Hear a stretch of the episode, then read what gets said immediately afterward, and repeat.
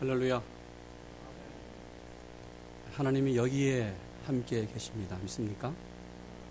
오늘 아, 저희 교회 예배, 특별히 설교를 듣는 인터넷 방송으로 하나님의 말씀을 듣는 세계 여러 우리 청취자 여러분들에게도 하나님의 은혜가 하나님의 능력이 거기에 있기를 원합니다. 우리는 지금 거친 세상의 파도 속에서 특별히 유동치는 세상 한복판에 살고 있습니다. 지난주 한 주간 엄청난 일들이 미국에서 일어났습니다. 그에게 한치 앞을 볼 수 없는 세상에서 살고 있는 것을 피부로 느끼고 있습니다.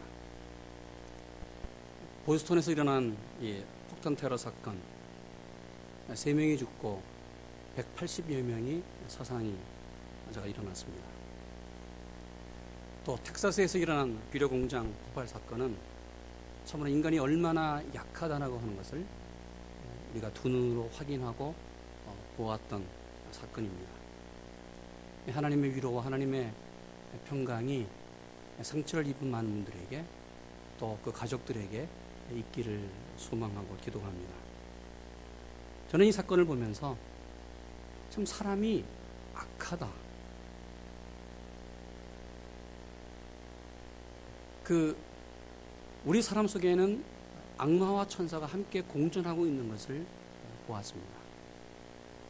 여러분 테라범 뭐 지금 여러 가지 조사가 하고 있지만 그분들이 정말 그 테러의 진법이라고 한다면 너무나 사람이 그럴 수 있을까?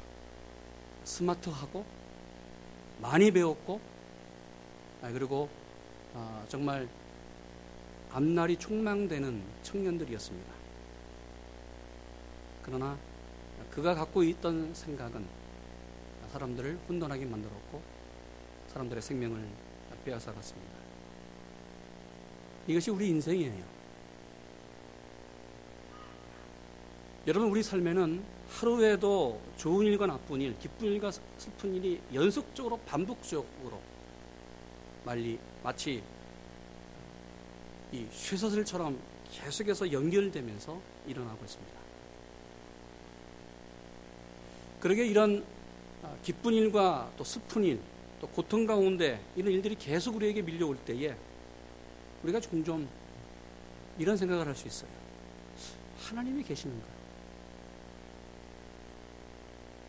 하나님이 나와 함께 하신다고 하는 하나님의 임재 의식마저 흔들릴 때가 있습니다.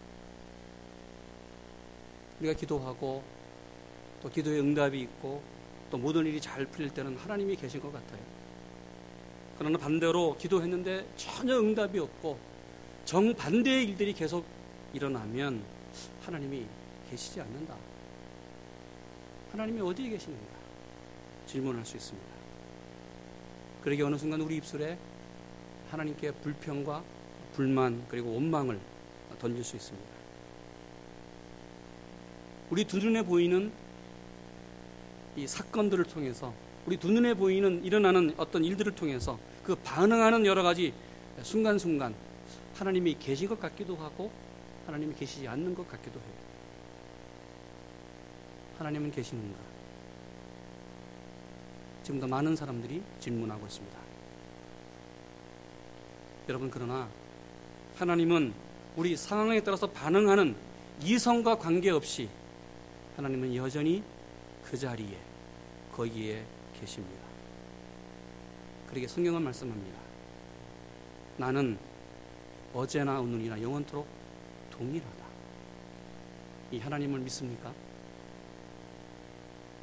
하나님은 거기에 계십니다. 하나님은 어디든지 계십니다. 우리 상황이 어떤 일이 일어나든지 어떤 상황이 있든지 하나님은 거기에 계십니다. 바로 이것이 에스겔서의 주제입니다. 저희는 지난 몇 주간 에스겔서 30장을 통하여 에스겔서를 열었고 이제 마지막 48장으로 에스겔서를 닫고자 합니다. 오늘 에스겔서는 이렇게 닫고 있습니다. 그날 후로는 그 성읍의 이름을 여호와 삼마라 하리라. 이 여호와 삼마 이 뜻은 하나님은 거기에 계시다. 하나님은 거기에 계신다. 라는 뜻입니다. 하나님은 절망 가운데 빠져 있는 에스겔에게 말씀합니다. 내가 거기에 있다. 내 이름은 여호와 선마다. 에스겔아 내가 거기에 있다. 여러분 하나님은 거기에 계십니다. 우리가 기쁘거나 슬프거나 역경 가운데 있거나, 있거나 고통 가운데 있든지 어느 순간에 어디에 있든지 하나님은 거기에 계십니다. 하나님은 거기에 계십니다. 이스라엘 역사 가운데 가장 고통 가운데 있었던 역사, 불행했던 시기가 바로 에스겔이 살았던 시대입니다. 이웃나라 바벨론 왕 느부겐나살이 유다를 침공해 왔습니다. 이스라엘을 정복하고 남유다를 초토화시켰습니다. 예루살렘 성전을 파괴하고 유다의 온 성읍을 불태웠습니다. 더욱이 이스라엘 백성들 가운데서 좀 괜찮은 사람, 건강한 사람, 이 모든 사람, 쓸만한 사람들을 포로로 마치 개처럼 유다에서 바벨론으로 끌고 갔습니다. 여러분 지금이나 전쟁, 아, 지금이나 옛날이나 전쟁은 전부 다 비참합니다. 전쟁이 일어나면 모든 사람이 다 비참해요. 가옥이 파괴당하고 가정이 파괴당하고 아, 죽고 많은 사람들이 전쟁 포로로 끌려갑니다. 지금이나 옛날이나 전쟁 포로는 인간 이하의 대접을 받았습니다. 더욱이 에스겔 시대의 전쟁 포로는 노예였습니다. 이 노예 중에 한 사람 에스겔이 끌려갑니다. 그의 나이가 26살이었습니다. 여러분 생각해 보세요. 유다가 멸망했으면 나라를 잃었어요. 더 이상 미래가 없었어요. 에스겔 개인적으로 그 개인적으로도 미래가 없었습니다. 젊은 시절 26살에 이방 나라 바벨론으로 개처럼 끌려갔습니다. 그러기에 에스겔 인생에 한 줄기 빛 아니 완전한 암흑이었습니다. 절망 중에 절망이었고 그의 인생은 암흑이었습니다. 그러기에 에스겔이 던졌던 질문, 에스겔에게 찾아왔던 그 의문은 하나님은 계시는가? 나에게 왜 이런 일이 일어났는가? 그러기 하나님은 정말 계시는가였습니다. 절망의 밤을 보내고 있는 에스겔의 하나님은 찾아오십니다. 그리고 하나님은 거기에 있다. 내가 여기에 있다. 말씀합니다. 그러기 에스겔을 열면서 에스겔 1장 1절은 이렇게 성경을 열고 있습니다. 제 30년 4월 5일에 내가 그발강가 사로잡힌 자 중에 있더니 하늘이 열리며 하나님의 이상을 내게 보이시니 26살에 포로로 잡혀갔던 그 에스겔 5년을 기다렸는데 하나님은 30년이 된 30살이 된 그 4월 5일에 바로 그발강가 노예로 잡혀 있었던 그 에스겔에게 나타나셨습니다. 성경은 말합니다. 하늘이 열렸다. 그리고 하나님의 이상이 에스겔에게 보이셨다. 왜 하나님께서는 에스겔에게 하늘을 열어 주었을까? 왜 하나님은 나타나시면서 에스겔에게 하늘을 열어 주었을까? 이 세상 어떤 사람도 어떤 세력도 하늘의 하나님을 막을 수 없었습니다. 사람은 사람을 막을 수 있어요. 사람은 사람을 서로 잡을 수 있습니다.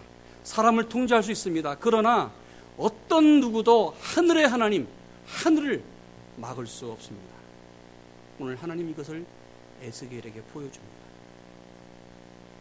절망 속에 있는 에스겔에게 하나님은 하늘을 여시면서 권능으로 권능으로 역사하십니다. 그렇게 3절 말합니다. 갈대아 땅 그발 강가에서 여호와의 말씀이 부시의 아들 제사장 나 에스겔에게 특별히 임하고 하나님의 권능이 내 위에 있었다. 여러분 그렇습니다. 이 세상 어떤 누구도 하늘의 하나님을 막지 못합니다. 하늘로부터 내려오는 하나님의 역사, 하나님의 권능, 하나님의 세력, 하나님의 능력을 막을 사람이 없습니다. 그러게 지금도 하나님은 살아 있습니다.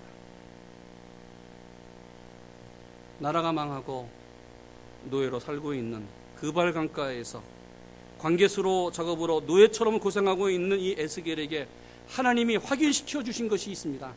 그것이 무엇일까? 바로 오늘 에스겔서 48장 35절 말씀입니다. 같이 읽습니다. 그날 후로는 그 성읍의 이름을 여호와 삼마라 하리라. 성경은 에스겔서 맨 마지막 장, 맨 마지막 절을 이렇게 끝나고 있습니다. 여호와 삼마라 하리라. 왜요? 왜 하나님은 여호와 삼마라는 말씀으로 에스겔을 마감하고 있을까? 하나님은 노예로 고생하는 에스겔 이스라엘 공동체에게 함께 하셨습니다. 아니 파괴된 예루살렘 성전, 무너진 이스라엘 공동체를 다시 새롭게 세우기 위해서 하나님이 거기에 있다. 새롭게 세워 나갈 그 공동체 이스라엘에게 있다. 하나님이 살아계시는 것을 보여주십니다. 내가 거기에 있다. 내가 지금도 역사한다. 내가 새로운 나라, 새로운 공동체 예루살렘을 회복시킬 것이다. 말씀하며 보여주고 있습니다. 여러분, 우리가 살면서 종종 이런 질문을 합니다. 하나님은 정말 계시는가? 하나님은 정말 계십니까? 하나님은 어디에 있는가? 내가 당하는 어려움, 내가 풀 수 없을 때에 이런 질문은 더 깊이 있게 하게 됩니다. 하나님은 계시는가? 내가 건강으로, 물질로, 자녀의 문제로, 또 부부의 관계로, 아니, 영적인 깊은 문제를 고민하면서 우리는 이 질문을 던집니다. 하나님이 살아계신가?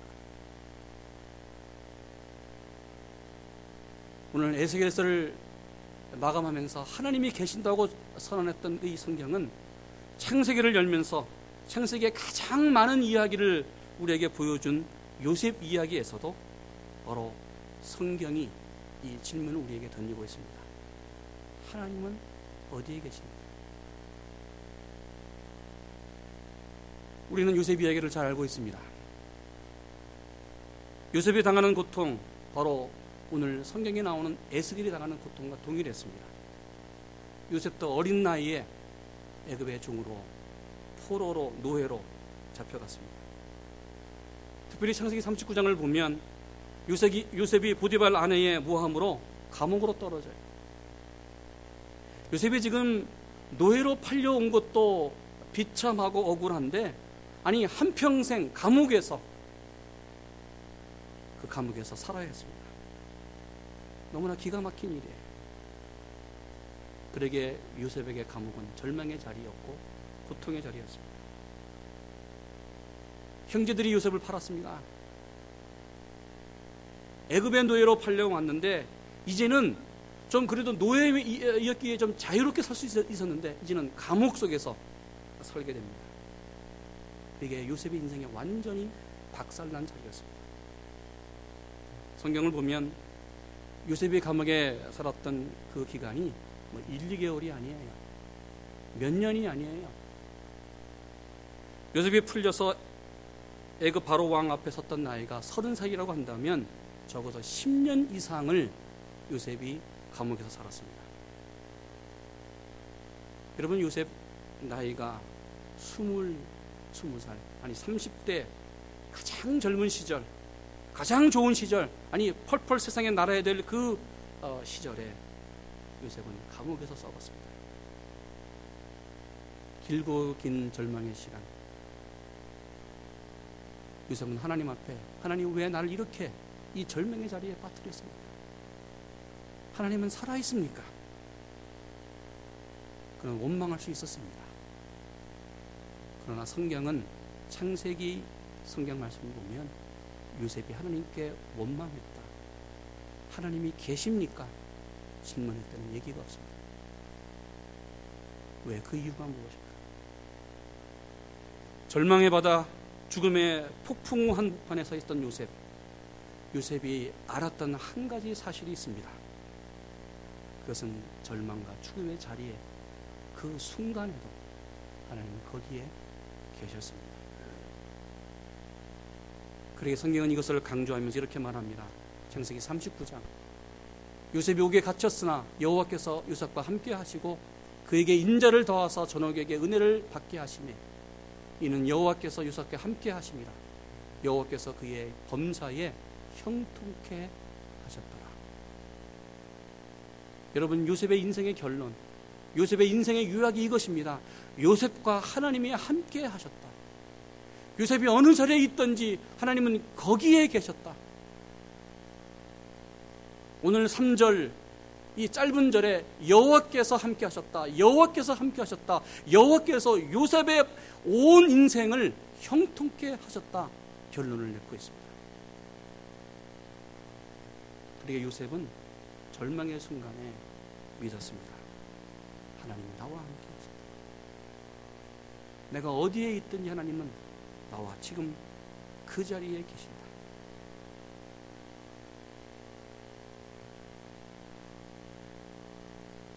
저에게도 4월 21일은 참 의미 있는 날이고 깊이 있게 내 인생을 바라보았던. 제가 1992년 4월 14일 목사 안수를 받았습니다. 4월 14일 딱 한 주간이 지난 날이 바로 4월 21일이에요. 새벽 2시에 저에게 전화가 왔어요. 여기는 적십자 병원입니다. 혹시 누구누구의 보호자가 맞습니까? 제 모친께서 위독하다는 전화였습니다. 제가 잠기를 들었어요. 새벽 2시. 그래서 아니 다시 이름을 대라고 제가 어, 맡긴 말, 맞고 아들인 것 같은데 저희 어머님이 맞습니까? 지금 유독하니 빨리 적시자 병원에 오라는 거예요. 제가 생각하기를 아니 제 어머니 어머니가 지금 예, 제 여동생 집에 있어야 될 텐데 아니 왜 도대체 적십자 병원에 왜 계시는 건가? 그 주간이 동생 교회에서 사순절 특별 부흥의 기간이었어요. 저녁 부흥 집회를 참석하고 이 동생 집으로 가는 그 길에 교통사고가 났습니다. 비 오는 저녁 늦게 교회 봉고를 봉고차를 타고 동생 집으로 가는 그 도중에 처참한 사고가 일어났어요. 이 사고는 당시 뉴스도 나왔어요. 비보고 좌회전에서 좌회전하면서 이 앞에 오는 트럭과 봉고차가 충돌했어요.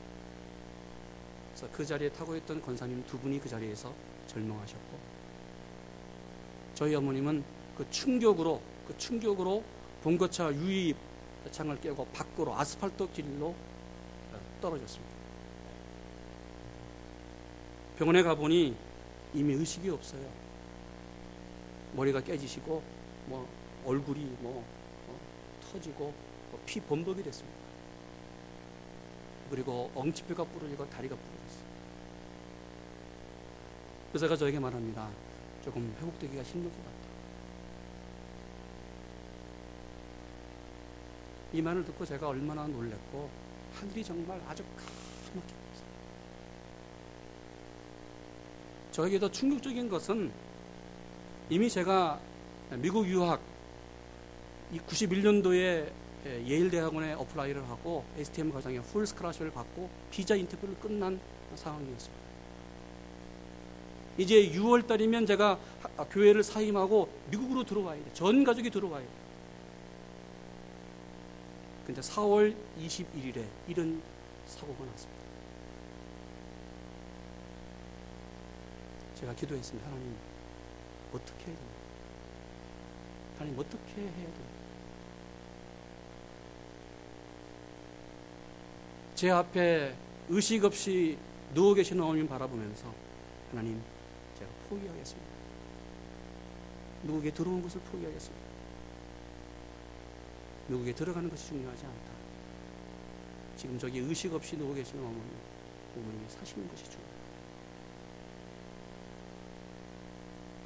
아내와 함께 미국 들어가는 것을 당시 포기하고 어머니만 위해서 어머니 회복을 위해서만 집중했습니다. 제가 살고 있는 영동 세브란스 병원으로 어머니를 모시고 6개월 동안 저희 집사람이 그 병원에서 자고 먹고 있어요. 어머님이 조금씩 조금씩 의식이 회복되면서 제 아내 저에게는 이 세상에서 제일 많이 어머니와 함께 얘기를 했던 시간이었고 특별히 제 아내는 아마 저보다도 제가 살아왔던 그 시간 어머니와 대화했던 그 시간보다도 더 많은 6개월 동안 어머니와 함께 이야기하고 함께 자고 먹으면서 시간을 보냈습니다. 하나님이 그 순간에도 거기에 계셨습니다. 가장 힘든 순간에도 거기에 계셨습니다. 사실 어머님이 제가 미국 유학 가는 것을 반대했습니다. 미국 가서만 공부를 해야만 신학을 공부할 수 있느냐. 이 한국에도 좋은 대학이 너무나 많은데. 아니, 너가 나온 대학에서도 이 박사학위를 공부할 수 있지 않느냐. 그렇게 반대를 했어요.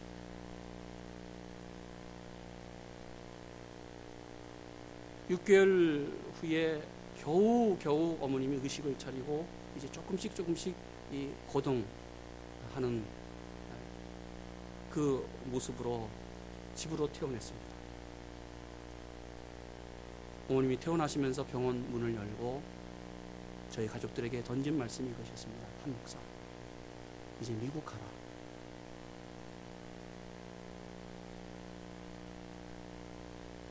그렇게 반대하셨던 어머니가 지금이라도 미국 가서 공부할 수 있느냐 이, 질, 이 질문을 하셨습니다. 사실 모든 것이 맡겨 있는 상황이었어요. 그런데 하나님은 저에게 또 다른 길을 예비해 두셨습니다. 시카고로 길을 열어주시면서 메코믹에서 풀스칼라십으로 공부하게 하시고 그 학교에서 교수로 가르칠 수 있는 은혜도 주셨습니다. 하나님은 거기에도 계셨습니다. 사랑하는 여러분, 열심히 공부했는데 원하는 대학에 떨어졌다. 열심히 노력했는데 회사가 부도가 났다. 그렇게 건강을 애쓰고 조심했는데 중병에 걸렸다. 기분 좋게 여행했는데 교통사고를 당했다. 보스턴 마라톤에 경기 구경에 나갔는데 죽음으로 돌아왔다. 이것이 인생입니다. 이런 사실은 정말 우리에게 절망할 소식입니다. 그러나 하나님은 그 자리에도 계십니다. 우리 인생길은 지금도 기쁜 소식과 슬픈 소식으로 엮어서 우리 인생이 엮여져 가고 있습니다. 우리에게 기쁜 소식만 오면 좋을 것 같은데 아니 인생은 그렇지 않습니다. 지난 우리 인생길을 살펴보기를 원합니다. 여러분 믿음의 길을 한번 살펴보기를 원합니다. 우리가 정말 죽고 싶었던 절망의 순간이 있었습니다. 어떤 일에 정말 참지 못하여 분노가 일어나면서 정말 왜 이런 일이 일어났는가 고통의 밤을 지새웠던 적도 있었습니다. 내 마음과 영혼이 망가져서 모든 것을 포기하고 싶었던 적도 있었습니다. 몸이 병들어 신음하면서 고통의 밤을 보낼 때도 있었습니다. 이 세상에 나를 도와줄 사람이 아무도 없는. 그러게 저 황량한 벌판에 혼자 서 있는 그러게 너무나 외로워 외로워 춥고 떨고 있었던 적도 있었습니다. 그런데 거기에 하나님이 계셨습니다. 하나님이 거기에서 나를 만져주셨고 하나님이 거기에서 우리를 안아주셨고 하나님이 그 인생의 한 복판에 나를 지키시고 인도해 주셨습니다. 그리고 우리가 잘 알고 있는 이란 한 가지 시가 있어요. 모래 위의 발자국이라는 시입니다. 어느 날날 나는 밤 꿈에 꿈을 꾸었네. 주와 함께 바닷가를 거니는 꿈을. 하늘을 가로질러 빛이 임한 그 바닷가 모래 위에서 두 쌍의 발자국을 보았네. 하나는 내 것, 또 하나는 주님의 것. 거기서 내 인생의 장면들을 보았네. 마지막 내 발자국이 멈추는 그곳, 내 삶의 여정을 돌이켜 보았을 때에 내 삶의 길에 오직 하나의 발자국만 있는 것을 보았네. 그때는 내 인생이 가장 비참하고 슬픈 시간이었네. 나는 의회에서 주님께 물었네. 주님, 제가 당신을 따르기로 고백했을 때에 주님은 저와 항상 함께 계시겠다고 약속하지 않았습니까? 그런데 주님 보십시오. 제가 주님을 가장 필요로 했을 때에 그때 거기에는 하나의 발자국밖에 없었습니다. 주님은 그때 주님은 어디에 계셨습니까?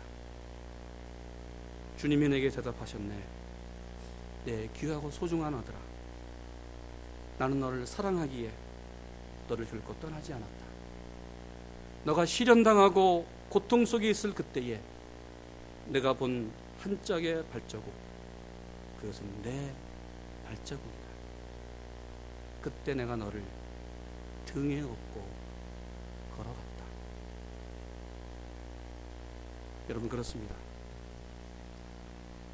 우리가 고통 속에서 너무 힘들어하고 고통 가운데 있을 때에 하나님이 우리 눈에 보이지 않습니다. 그리고 하나님이 어디 계십니까? 질문할 수 있습니다. 내가 내 인생을 걸어가면서 비틀거리며 걸어갈 때에 주님은 어디에 있는가 우리는 고민할 수 있습니다. 근데 하나님은 거기에 계셨습니다. 주님은 나에게 다가와 조용히 내 손을 붙잡고 한 걸음 한 걸음 하나님의 길로 인도해 주셨습니다. 사랑하는 여러분, 오늘 어떤 분은 이 자리가 고통의 자리일 수 있습니다. 지금 걷고 있는 그 길이 가장 인생에서 고통의 자리, 시련의 자리일 수 있습니다. 오늘 그 자리에서 하나님을 만나는 여러분에게 축원합니다. 오늘 그 자리가 하나님을 만나 우리의 믿음이 회복되고 하나님의 놀라운 은혜를 체험하는 시간 되기를 원합니다. 하나님께 더 집중하고 하나님께 더 가까이 기도 하기를 원합니다. 하나님이 거기에 계십니다. 하나님이 준비해 놓고 계십니다. 하나님의 역사, 하나님의 능력, 하나님의 권능으로 여러분에게 응답하실 줄로 믿습니다. 하나님은 지금도 우리 인생길에 계십니다. 내가 젊었을 때 중년에 들어선 이 중년길에도 아니 노년의 길, 노년으로 나가는 길에도 하나님이 거기 계십니다. 내가 공부한 날, 고통 속에 있을 때, 내가 기쁜 날, 모든 것이 잘 풀리는 날, 거기에 하나님은 계십니다.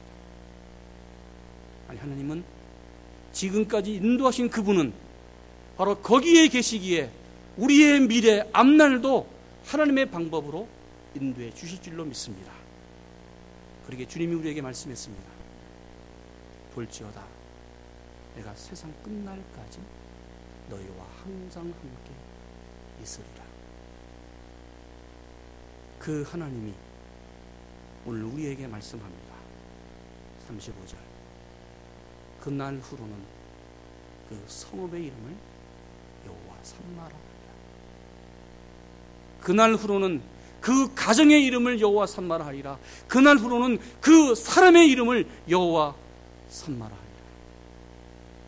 그날 후로는 그 인생길 그 이름을 여호와 산마라 하리라 기도하겠습니다.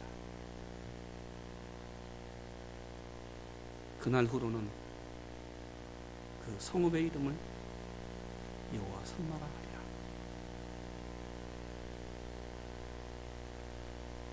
하나님 여호와 산마로 우리에게 역사하시옵소서. 지금까지 인도하신 하나님, 거기에 계셨던 하나님, 지금도 우리와 함께 하시는 하나님, 아니 앞으로도 함께 계실 하나님, 여호와의 산마의 하나님을 체험하는 우리 한 사람 한 사람 되게 하여 주시옵소서. 여기에 앉아 예배하는 하나님의 종들, 혹 방송을 듣는 하나님의 귀한 종들, 바로 그 자리, 거기에 하나님이 계시는 것을 체험하며 하나님의 능력과 성령의 권능을 체험하는 귀한 종들이 되게 하여 주시옵소서. 예수님의 이름으로 기도했습니다.